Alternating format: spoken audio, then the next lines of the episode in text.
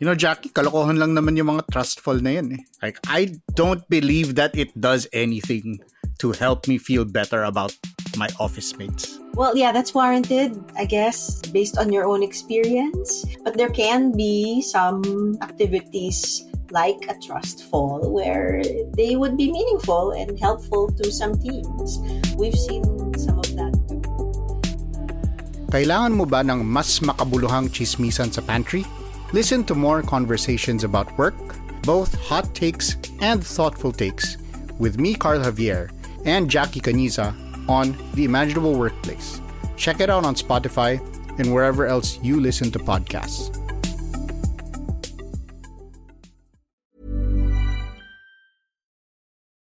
Hi, I'm Regina Lay, the senior news editor of Puma Podcast, and you're listening to Teka Teka News, balitang thinking, hindi breaking. In this episode, This is really old fashioned embezzlement. This is just taking money from customers and using it for your own purpose. Not sophisticated at all. we try to wade through the mess left behind by the implosion of FTX, once one of the world's largest cryptocurrency exchanges.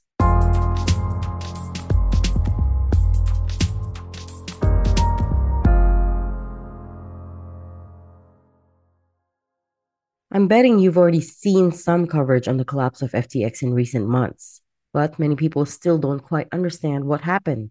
So here's the gist. In 2019, a young, wily former Wall Street trader by the name of Sam Bankman Fried founded FTX, a cryptocurrency exchange, which is where people can trade cryptos for fiat currency.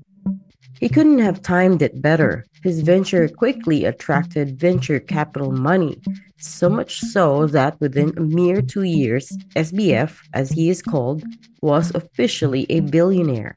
Except all was not right under the hood. As it turns out, FTX was funneling money, yes, investors' money, to a hedge fund called Alameda Research. Now, guess who founded Alameda? That's right, SBF himself, two years before he founded FTX, in fact. And it all came to light only in November last year. Here's John J. Ray III, the man tasked to take over and clean up FTX after its collapse, testifying at a congressional hearing. First, customer assets at FTX.com were commingled with assets from the Alameda trading platform. That much is clear. Second, Alameda used client funds to engage in margin trading, which exposed customer funds to massive losses. Trading on margin essentially means borrowing funds you don't currently have to buy other assets. Needless to say, it's quite risky. Third, the FTX group went on a spending binge in 2021 and 2022, during which $5 billion was spent on a myriad of businesses and investments, many of which may only be worth a fraction of what was paid for them. The crypto news site Coindesk was first to report on this incestuous relationship and that Alameda was in trouble.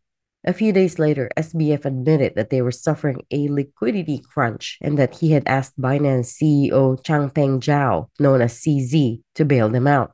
At first, CZ agreed, but then the next day pulled out of the deal abruptly over quote unquote mishandled customer funds and alleged US agency investigations.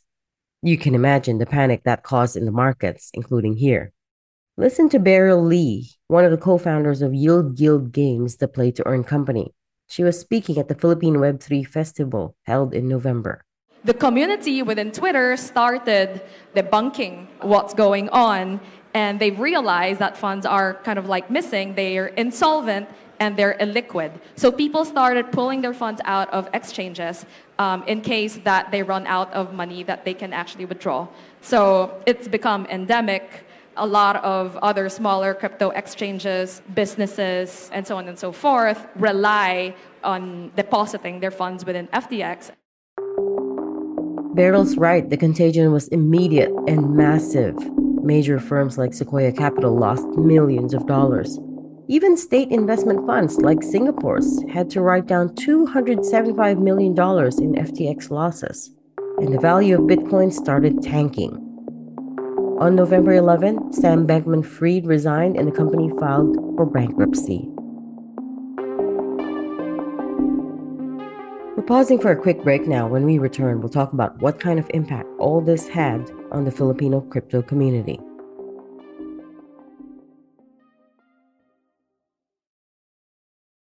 Of course, panic will ensue. There's a loss of trust uh, within the industry. That's Beryl Li again, the co founder of Yield Guild Games. She's also on the founding team of the Philippines' leading crypto exchange, Coins.ph, and is well respected in local crypto circles. It's actually the same thing with the financial crisis, right? We've just had the Lehman Brothers moment where people have lost trust. They don't know whom to actually rely on these days. There's a lot of like bank runs. But the difference between crypto and also the financial crisis is in crypto we actually have real innovation. The financial crisis was just instruments created out of like thin air right? Whereas in crypto we actually have real platforms. We actually have real games actually being built right now. There's actually fundamentals behind.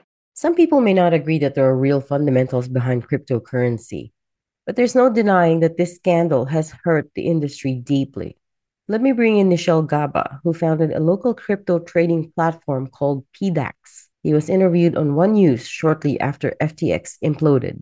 Certainly, this is an issue that will bring about significant loss of confidence in the market in what's already a very very fragile crypto market at this time. The question in most people's minds is, oh, if this can happen to somebody like FTX, mm-hmm. which is you know becoming more of a mainstream name globally, then maybe it could happen to other unregulated players everywhere else. At one point, FTX was valued at $32 billion and it was raising hundreds of millions of dollars from investors around the world. Later on, it emerged that Bankman Fried, his parents, and senior executives bought at least 19 properties worth $121 million in the Bahamas. He also pumped about $40 million in political causes, mostly aligned with Democrats. And that's what's scary about it all. How could all this have gotten past dozens and dozens of smart, capable people?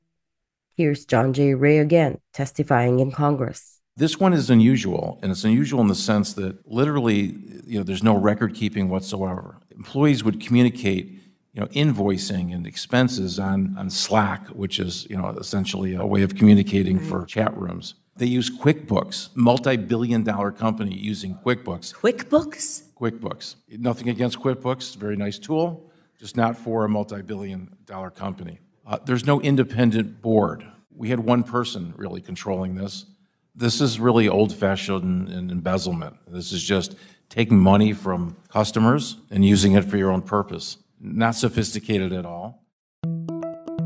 Because there was little oversight over FTX, investors who lost money have no recourse. Some $5 billion have since been recovered, but many may not ever see their money back. The 30 year old Bankman Fried has now been indicted on wire fraud and conspiracy and is out on bail. Here in the Philippines, there remain many unregulated exchanges, and Filipinos fall for them every day. But Nichel of PDAX says, by and large, the industry here is moving in the right direction. Fortunately for the Philippines, we actually have a lot of uh, regulatory clarity. Mm. The Banco Central has regulated the industry way, since way back in 2017. Uh, but I think our challenge here locally is more a matter of enforcement right? We still have probably the largest crypto exchange uh, operating actively in the Philippines outside of regulation. We still have a lot of Filipino users transacting in riskier areas of the market. As ever, the promise of a quick buck is too good to ignore. And so we leave you with the wise words of Ramon Tayag, a co founder of the blockchain remittance service Bloom Solutions. This is not the first, it's not going to be the last. So hopefully people learn from this lesson and evaluate the risks some more in the future. And that was today's episode of Teka Teka News. Again, I'm Regina Lay, the senior news editor of Puma Podcast. This episode was produced by Kat Ventura and edited by Nina Toralba. If you liked this episode, share it with a friend or two. And don't forget to follow Teka Teka News and Puma Podcast wherever you get your podcasts. At para sa mga mahilig manood sa YouTube, Puma Podcast na rin po kami doon. Just search Puma Podcast and subscribe to our channel. Thanks for listening.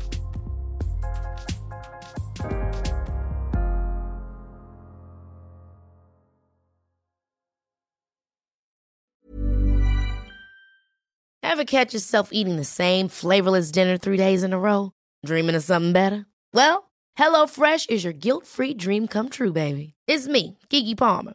Let's wake up those taste buds with hot, juicy pecan crusted chicken or garlic butter shrimp scampi. Mm. Hello Fresh.